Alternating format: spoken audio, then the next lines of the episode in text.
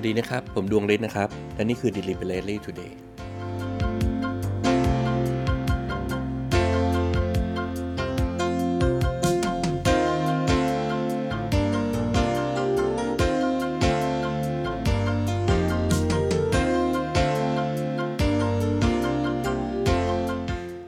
เคยมีบางครั้งไหมครับ ที่คุณรู้สึกว่าคุณรู้อะไรบางอย่างที่มากกว่าที่คุณสามารถจะพูดได้ รืออีกในหนึ่งก็คือว่ามันมีเวลาบางอย่างที่คุณรู้นั่นแหละนะครับ แต่คุณไม่สามารถจะเล่าหรือถ่ายทอด ให้เป็นภาษาหรือในรูปแบบอื่น ๆ ให้คนเข้าใจได้ มันเป็นองค์ความรู้ที่อยู่กับคุณ คุณเข้าใจมัน คุณรู้มันอย่างท่องแท้เลย แต่เวลาที่คนมาถามคุณว่าช่วยสอนฉันหน่อยสิหรือช่วยบอกฉันหน่อยสิเนี่ย คุณน่ะไม่สามารถบอกเขาได้ หรือคุณไม่สามารถเล่าให้เขาฟังได้ หรือบางครั้งนะครับ หลาย ๆ ครั้งที่คุณไม่สามารถจะเล่าสิ่งที่คุณรู้ให้กับคนอื่น ให้เข้าใจได้เนี่ย มันก็ไม่ได้แปลว่า คุณไม่รู้ในสิ่งนั้นนะครับ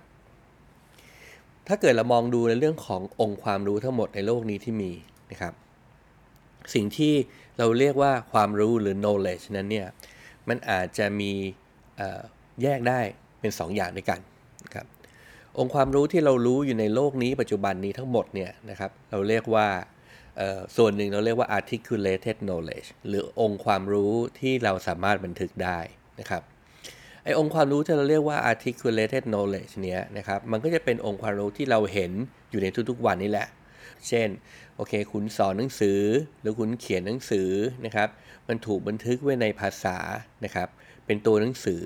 เป็นหนังสือหรือคุณก็ถ่ายทอดโดยการซื้อหนังสือนั้นไปอ่าน หรืออ่านหนังสือนั้น หรืออ่านตำรานั้นนะครับ รือแม้กระทั่งดนตรีก็ดีนะครับ คุณมีความรู้ในเรื่องของเสียงเพลง คุณก็สามารถบันทึกมันไว้เป็นตัวโน้ตได้นะครับ ทุกๆอย่างที่สามารถบันทึกได้ จดบันทึกได้ และทำให้องค์ความรู้นั้นถ่ายทอดได้ เราเรียกว่า articulated knowledge ครับฉะนั้นองค์ประกอบที่สำคัญของ articulated knowledge ประการแรกก็คือว่ามันต้องสามารถถ่ายทอดจากคนหนึ่งไปอีกคนหนึ่งได้ ในยุคปัจจุบันนี้นะครับ เราสามารถบันทึกองค์ความรู้เหล่านั้นได้ไว้ในรูปรูปแบบของการในรูปแบบของดิจิทัลนะครับก็คือบันทึกข้อมูลเหล่านั้นเป็นเป็นลักษณะของการเก็บข้อมูลแบบดิจิทัลได้นะครับ เพราะฉะนั้นไม่ว่าจะเป็นการสแกนก็ดี การเขียนลงบนเว็บไซต์ก็ดี หรือว่าการเผยแพร่ผ่าน Facebook ก็ดีเนี่ยนะครับ เหล่านี้เนี่ยมันเป็นการที่เราสามารถจะดิจิทัลหรือว่าการที่มันสามารถบันทึกข้อมูลในรูปแบบของดิจิทัลได้เนี่ย articulated knowledge ทั้งหมดเนี่ยแหละ ก็สามารถจะถูกดิจิทัลได้หมดเลยนะครับ เพราะฉะนั้นองค์ความรู้หลาย ๆ อย่าง ที่เมื่อก่อนเราจะต้องสอน เราจะต้องถ่ายทอดอกันด้วยตัวบุคคล มันก็มีความสำคัญน้อยลงนะครับ เนื่องจากว่าทุกอย่างเนี่ยมันสามารถจะถูกดิจิทัลได้ ในในขณะที่มันถูกดิจิทัลได้เนี่ยสิ่งหนึ่งที่มันจะเกิดขึ้นแน่ ๆ คือ มันก็จะถูกทำสำเนาหรือ Copy ได้ง่ายเหมือนกัน เพราะฉะนั้นคุณค่าของ articulated knowledge มันก็จะเริ่มน้อยลงไปเรื่อยๆ เนื่องจากว่าองค์ความรู้เหล่านั้นเนี่ย มันจะถูกสามารถถ่ายทอด Copy นะครับ แล้วก็เผยแพร่ออกไปได้โดยที่ไม่ไม่มีขีดจำกัด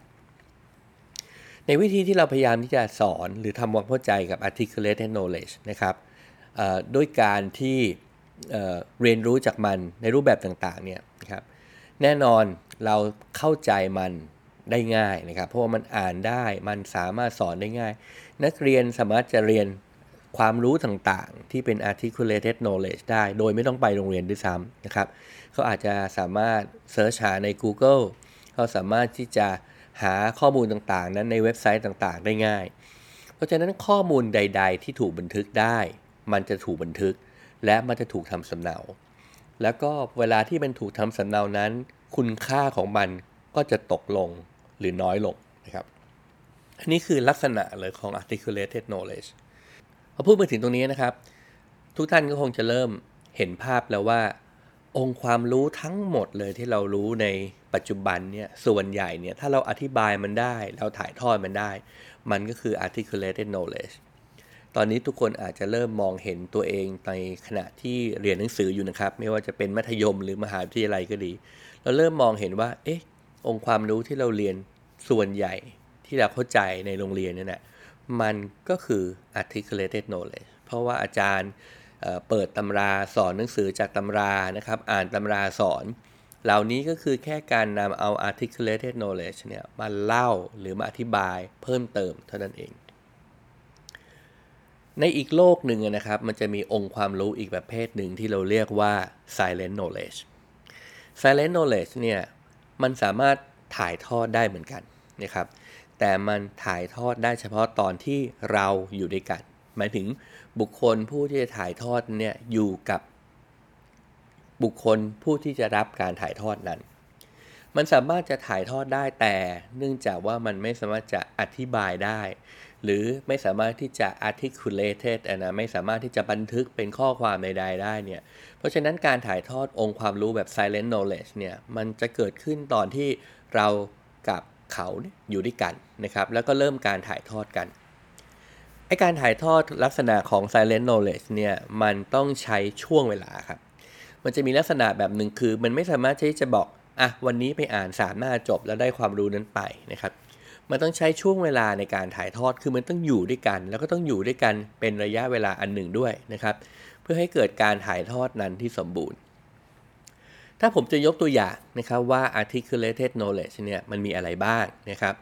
ตัวอย่างที่ง่ายที่สุดก็อาจจะถึงเรื่องของสกิลหรือความชำนาญต่างๆนะครับ เช่นคนที่ทำงานฝีมือนะครับ เราสอนด้วยปากเปล่าก็ได้นะครับว่าให้ทอผ้ายังไง จักสารยังไง ทำเครื่องเงินยังไง เราสามารถอธิบายได้หมด แต่ว่าองค์ความรู้นั้นจะไม่ถูกถ่ายทอด ต่อเมื่อเขาได้ฝึกสกิลหรือความชำนาญเฉพาะนั้นนะครับ ผลลัพธ์ของ silent knowledge เนี่ยก็เป็นได้หลายอย่างนะครับ ส่วนหนึ่งที่เราเห็นภาพเป็นรูปธรรมได้ที่ชัดที่สุดก็คือเรื่องของ craft หรือเรื่องของงานหัตถกรรมนะครับ silent knowledge เนี่ยสามารถที่จะเห็นผลลัพธ์ ส่วนหนึ่งก็คือเรื่องของงานไม่ว่าจะเป็นงานการฝึกงานศิลปะก็ดี หรือหัตถกรรมก็ดี อันนี้ก็จะเป็นแบบผลลัพธ์นะครับที่เราเห็นได้ชัดที่สุดเลยว่าอะไรคือผลลัพธ์ที่เป็นรูปธรรมของ silent knowledge พอพูดถึงตอนนี้เนี่ยเราก็จะเริ่มมองเห็นว่าบางสิ่งบางอย่างมันมีความสำคัญ silent knowledge เนี่ยเป็นจริง ๆ แล้วนะครับเป็นคงความรู้ทั้งหมด ที่เหลือจาก articulated knowledge ทั้งหมด และเป็นองค์ความรู้ที่ขับเคลื่อนความเป็นมนุษย์ที่สำคัญมากนะครับ ส่วนมากนะครับในบริบทของอประเทศไทย หรือว่าในบริบทของสังคมที่เราอาศัยอยู่ในปัจจุบันเนี่ยอาจจะให้ความสำคัญกับ silent knowledge น้อยมากนะครับ ในทางตรงข้ามให้ความสำคัญกับ articulated knowledge เยอะมาก แล้วก็มองด้วยซ้ำว่าในโลกนี้คำว่าองค์ความรู้นั้นนะมีแต่สิ่งที่เราเรียกว่า articulated articulated knowledge เท่านั้นนะครับ เรามองไม่เห็น silent knowledge เลย แล้วบางครั้งเรามองเห็น silent knowledge ไม่ใช่องค์ความรู้ด้วยซ้ำนะครับ แล้วเราก็ไม่ได้ให้ความสำคัญกับมัน ซึ่งอันเนี้ยทำให้องค์ความรู้ของ knowledge ทั้งหมดเนี่ยเรามีการรับรู้มีการถ่ายทอดเพียงครึ่งหนึ่งเท่านั้น ในปัจจุบันเนี้ยแค่มีความรู้เนี่ยมันไม่มากพอนะครับ มันจะต้องเป็นความรู้ที่ให้ความหมายกับผู้คนด้วย เพราะในวิธีที่เรามีความรู้แบบท่องจำเรามีความรู้แบบที่สามารถจะอ่านเยอะรู้เยอะอธิบายได้ มันไม่พอเพียงอีกต่อไป แต่ว่าสิ่งที่สำคัญมากก็คือเรามีองค์ความรู้ใดบ้าง ที่สามารถจะสร้างความหมายกับผู้คน สามารถสร้างการเปลี่ยนแปลงให้กับผู้คน หรือแม้กระทั่ง เป็นองค์ความรู้ที่พาเราให้มองเห็นสิ่งที่จะเกิดขึ้นในอนาคต หรือวิสัยทัศน์ไปข้างหน้า ทั้งหมดผมไม่ได้บอกว่า silent knowledge มีความสำคัญมากกว่า articulated knowledge นะครับ ผมบอกว่าทั้งสองอย่างเนี่ยมันต้องประกอบกัน มันต้องอยู่คู่กัน เพื่อให้เกิดองค์ประกอบขององค์ความรู้ทั้งหมดที่สมบูรณ์ ถ้าเราเริ่มต้นจากคำว่า skill หรือ craft เราก็จะเริ่มมองเห็นว่า อ๋อ silent knowledge มันหน้าตาเป็นแบบนี้ ถ้าเรามองไปให้เห็นองค์ประกอบทั้งหมด แล้วองค์รวมทั้งหมดของ silent knowledge เนี่ย เราจะมองเห็นว่า silent knowledge ส่วนใหญ่นะครับ จะคงอยู่ในวัฒนธรรม เมื่อกี้เราพูดถึงคราฟก็เป็นส่วนหนึ่งของวัฒนธรรมนะครับ สิ่งที่มันอาจจะมองในบริบทของวัฒนธรรมทั้งหมด ก็จะเห็น silent knowledge เนี่ยคงอยู่อยู่ในศิลปะอาร์ตนะครับคงอยู่ในเรื่องของการออกแบบหรือดีไซน์ หรือแม้กระทั่งคงอยู่ในเรื่องของฟู้ดการทำอาหาร เพลง ภาพยนตร์ วรรณกรรม การเต้นรำเรื่องของประเพณีพื้นบ้าน หรือแม้กระเรื่องแม้กระทั่งเรื่องของสถาปัตยกรรมเราจะเริ่มมองเห็นว่าทำไมเราถึงสอนวัฒนธรรมไม่ได้ แต่เราสามารถถ่ายทอดวัฒนธรรมได้ เพราะฉะนั้น silent knowledge เนี่ยเป็นองค์ความรู้ที่ถ่ายทอดได้ แต่ว่าต้องถ่ายทอดเมื่อเราอยู่ร่วมกัน ถ่ายทอดในรูปแบบของการทำงานร่วมกันของสังคม และนี่เป็นเหตุเป็นเหตุผลที่สำคัญนะครับ ว่าทำไมเมืองจะต้อง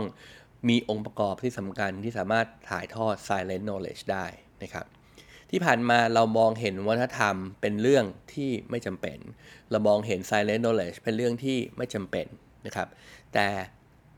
ในวิธีการมองแบบนั้นเนี่ยเรากำลังทำให้องค์ประกอบขององค์ความรู้ครึ่งหนึ่งขององค์ความรู้ที่มีอยู่ทั้งหมดเนี่ยหายไปนะครับ เพราะฉะนั้นในแง่ของการบริหารเมืองก็ดี ในแง่ของการศึกษาก็ดีนะครับ ในแง่ของ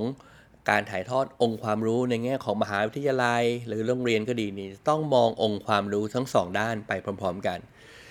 ความสามารถของผู้ที่ถ่ายทอดองค์ความรู้เรื่องของ articulated articulated knowledge สำคัญ และในขณะเดียวกันก็จะต้องไม่ละเลยที่จะถ่ายทอดองค์ความรู้ที่เรเรียกว่า silent knowledge ด้วย แต่สิ่งที่เป็นยากก็คือนะครับก็คือว่า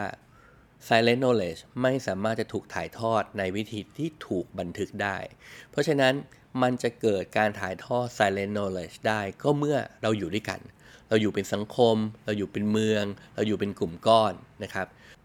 เพราะฉะนั้นในวิธีที่เราทำงานในปัจจุบัน เช่น เราพูดถึงการสอนออนไลน์ที่จะมาแทนที่การเรียนแบบตัวต่อตัวนั้นเนี่ยมันก็จะทำให้ความสามารถในการถ่ายทอด silent knowledge เนี่ยหายไปนะครับทำไมเราถึงมองว่าองค์ความรู้ที่ ไม่สามารถถ่ายทอดได้โดยวิธีปกติเราที่เรียกว่า silent knowledge นั้นมีสำคัญมีความสำคัญนะครับ silent knowledge พาเราไปสู่สิ่งหนึ่งที่สำคัญมาก ก็คือ subconscious commerce คือการค้าขายหรือการทำพาณิชย์ต่างๆนะครับ โดยที่เราไม่รู้สึกตัวด้วยซ้ำว่าเรากำลังค้าขายอยู่ ผมอาจจะแปลเป็นภาษาไทยไม่ได้สละสวยเท่ากับภาษาอังกฤษนะครับคำว่า subconscious commerce เนี่ย subconscious หมายถึงใต้สำนึกนะครับ สิ่งที่อยู่ใต้สำนึก commerce ก็คือการค้าขายหรือพาณิชยกรรม เพราะฉะนั้นเมื่อรวมคำสองคำนี้เข้าด้วยกันเนี่ย เราก็จะเริ่มเห็นว่าการค้าขายซึ่งเกิดขึ้นในระดับของจิตใต้สำนึกเนี่ย เป็นสิ่งซึ่งเราไม่สามารถควบคุมได้ ผมยกตัวอย่างเช่นผมยกตัวอย่างประเทศใดก็ตามอย่างเช่นเกาหลีนะครับเกาหลีสร้างวัรากวัฒนธรรมขึ้นมาใหม่ผมยกตัวอย่างง่ายเช่น ดนตรีและภาพยนตร์นะครับดนตรีและภาพยนตร์เป็นวัฒนธรรมที่เกาหลีสร้างขึ้นในยุคช่วง 20 ปีหลังนี้นะครับแล้วก็เป็นนกลไกสำคัญทำให้เกิดการพาณิชย์ หรือการค้าขายอย่างมหาศาลต่อเนื่องจากวัฒนธรรมเหล่านั้นนะครับไม่ว่าจะเป็นอาหารก็ดีเสื้อผ้า การแต่งกาย เพลง ดนตรี ภาพยนตร์ เหล่านี้สร้างรายได้มหาศาลให้กับเกาหลี และการค้าขายเหล่านี้ก็เกิดขึ้นในลักษณะที่เราไม่ได้มีสำนึกด้วยนะครับนะครับ ว่าเรากำลังซื้อสิ่งนั้น หรือซื้อวัฒนธรรมเหล่านั้นอยู่นะครับหรือเราจะมองไปยังประเทศที่อีกประเทศหนึ่งที่ใกล้กันอย่างญี่ปุ่นหรือจีน เราก็จะเริ่มมองเห็นว่าในรากของวัฒนธรรมที่เข้ามาเป็นนกลไกในเศรษฐทางเศรษฐศาสตร์ ในการค้าขายนั้นเนี่ย มันล้วนเกิดขึ้นในระดับของจิตใต้สำนึกเท่านั้นเอง เราอยากได้สิ่งนั้นเราชอบสิ่งนี้ โดยที่ไม่ได้ใครมาบอกเราไม่ได้มีใครมาขายเราด้วยนะครับ แต่เรารู้สึกว่าเขาคลั่งคลายเมื่อเกิน เราอยากได้สิ่งนั้น การค้าขายมันเกิดขึ้นในระดับที่เราเรียกว่าระดับใต้ระดับที่เป็นจิตใต้สำนึกเลยนะครับ ซึ่งการค้าขายระดับ subconscious commerce เนี่ยนะครับ มันจะถูกสร้างขึ้นได้จากการถ่ายทอด silent knowledge เท่านั้น ทำไมเราถึงชอบ subconscious commerce ล่ะครับ เพราะว่ามันทำให้เราสามารถจะค้าขายได้โดยลงทุนน้อยที่สุดนะครับ เราเกิดความต้องการในสินค้านั้น โดยที่เราเองก็ไม่รู้สึกตัวด้วยครับด้วยซ้ำนะครับ ถ้าเราเริ่มเข้าใจว่า subconscious commerce คืออะไร สิ่งหนึ่งที่เราอาจจะเข้าใจหรือพาเราไปสู่จุดนั้นนะครับเเรื่องของ economy ในอีกระดับหนึ่งก็คือเราสิ่งที่เราเรียกว่า experience economy experience economy คือการเเราเราจะพูดเป็นภาษาไทยว่าอาจจะเป็นเศรษฐศาสตร์ระดับของประสบการณ์นะครับ คือการสร้างความต้องการนะครับในเรื่องของเศรษฐศาสตร์ ส่วนมากเราก็จะพาตัวเราไปสู่ wealth หรือความมั่งคั่งนะครับ แล้วก็ในการพาเราไปสู่ความมั่งคั่งนั้นเองเนี่ยเราเคยพูดถึงเรื่องของ จุดที่เป็นจุดสูงสุดที่เรียกว่า temporary econ temporary monopoly มาแล้วนะครับ แต่สิ่งหนึ่งที่สำคัญก็คือว่า experience ที่เรามีกับสินค้าหรือบริการนั้น มันทำให้เกิดจุดที่เราเรียกว่าค้าขายหรือจุดที่ทำให้เกิดการตัดสินใจในการซื้อได้เหมือนกันนะครับ สินค้าใน ปัจจุบันเนี่ยหลายคนพูดถึงเรื่อง experience เยอะ พูดถึงเรื่อง experience economy เยอะมากนะครับ ไม่ว่าจะเป็นเรื่องของโรงแรม ไม่ว่าจะเป็นเรื่องของอผลิตภัณฑ์โทรศัพท์มือถือหรือว่านาฬิกานะครับ ทุกคนเริ่มมองเห็นคุณค่าของประสบการณ์นะครับ บางครั้งสินค้าบางอย่างเนี่ยไม่ได้มีคุณภาพที่แตกต่างกันมากนัก หรือราคาไม่ได้แตกต่างกันมากนัก แน่นอนคุณภาพที่ดีก็ย่อมเป็น แต้มต่อนะครับ หรือทำให้กลุ่มคนที่ เราเรียกว่าเป็น middle incomer หรือคนชั้นกลางเนี่ยพึงพอใจมากกว่า ต้องเข้าใจว่าตลาดของชนชั้นกลางเนี่ยครับมันขยายตัวมากขึ้นนะครับ ก็คือว่ารายได้ของคนในโลกตอนนี้มันไม่ได้อยู่ในคนกลุ่มบนอีกต่อไปแล้วนะครับ ในอีกไม่กี่ปีข้างหน้ารายได้ของคนทั่วๆไปเนี่ยจะมาอยู่ในระดับของคนชั้นกลาง ถามว่าคนชั้นกลางมี ความกังวลเรื่องของราคาไหมมีนะครับแต่ว่าสิ่งที่เขาต้องการมากกว่าราคาก็คือคุณภาพ ถ้าเรามีของถูก 2 ชิ้นราคาใกล้เคียงกัน ชิ้นหนึ่งราคามากกว่าเพียงเล็กน้อยบาท 2 บาทเนี่ยถ้าคุณภาพดีกว่าเขาเลือกสิ่งนั้นนะครับอันนี้คือวิธีที่คนชั้นกลางจะบริโภคสินค้า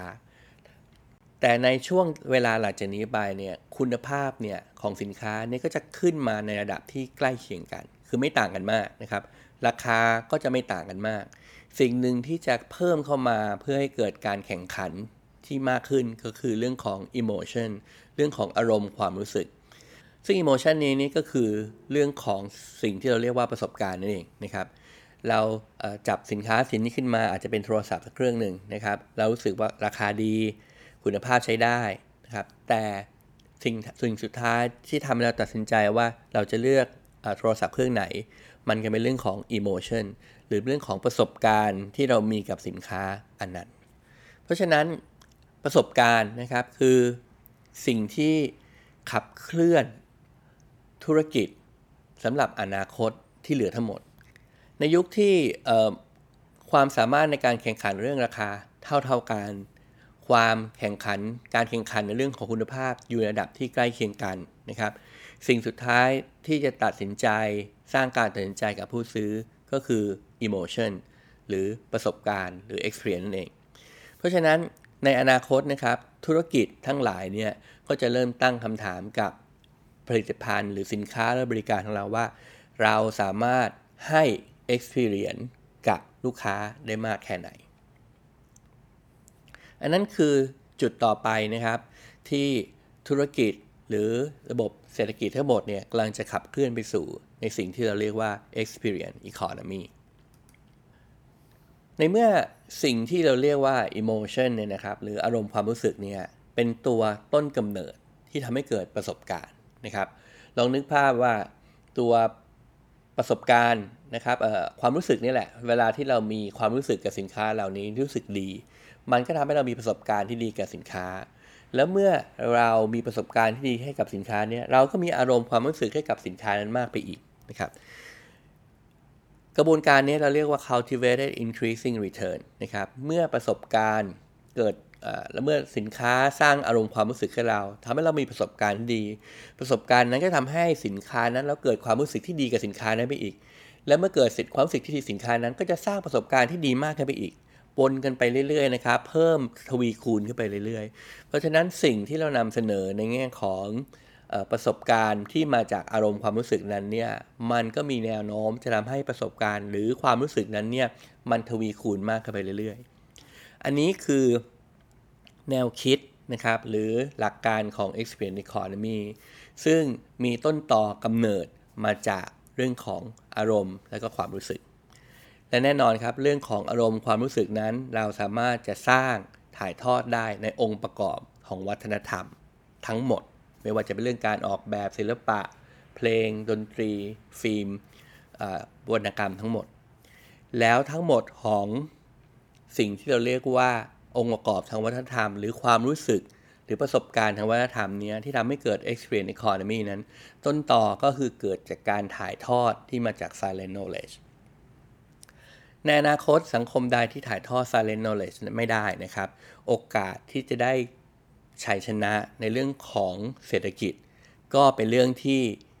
ด้อยลง มีโอกาสน้อยลง และก็ยากมากที่จะมีชัยชนะในเรื่องธุรกิจสำหรับทุกสิ่งที่เราทำในอนาคตครับ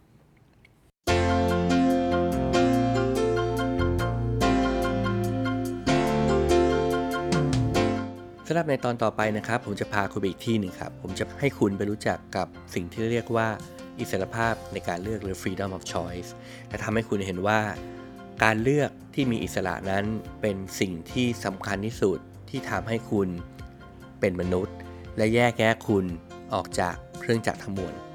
เจอกันในตอนต่อไปครับ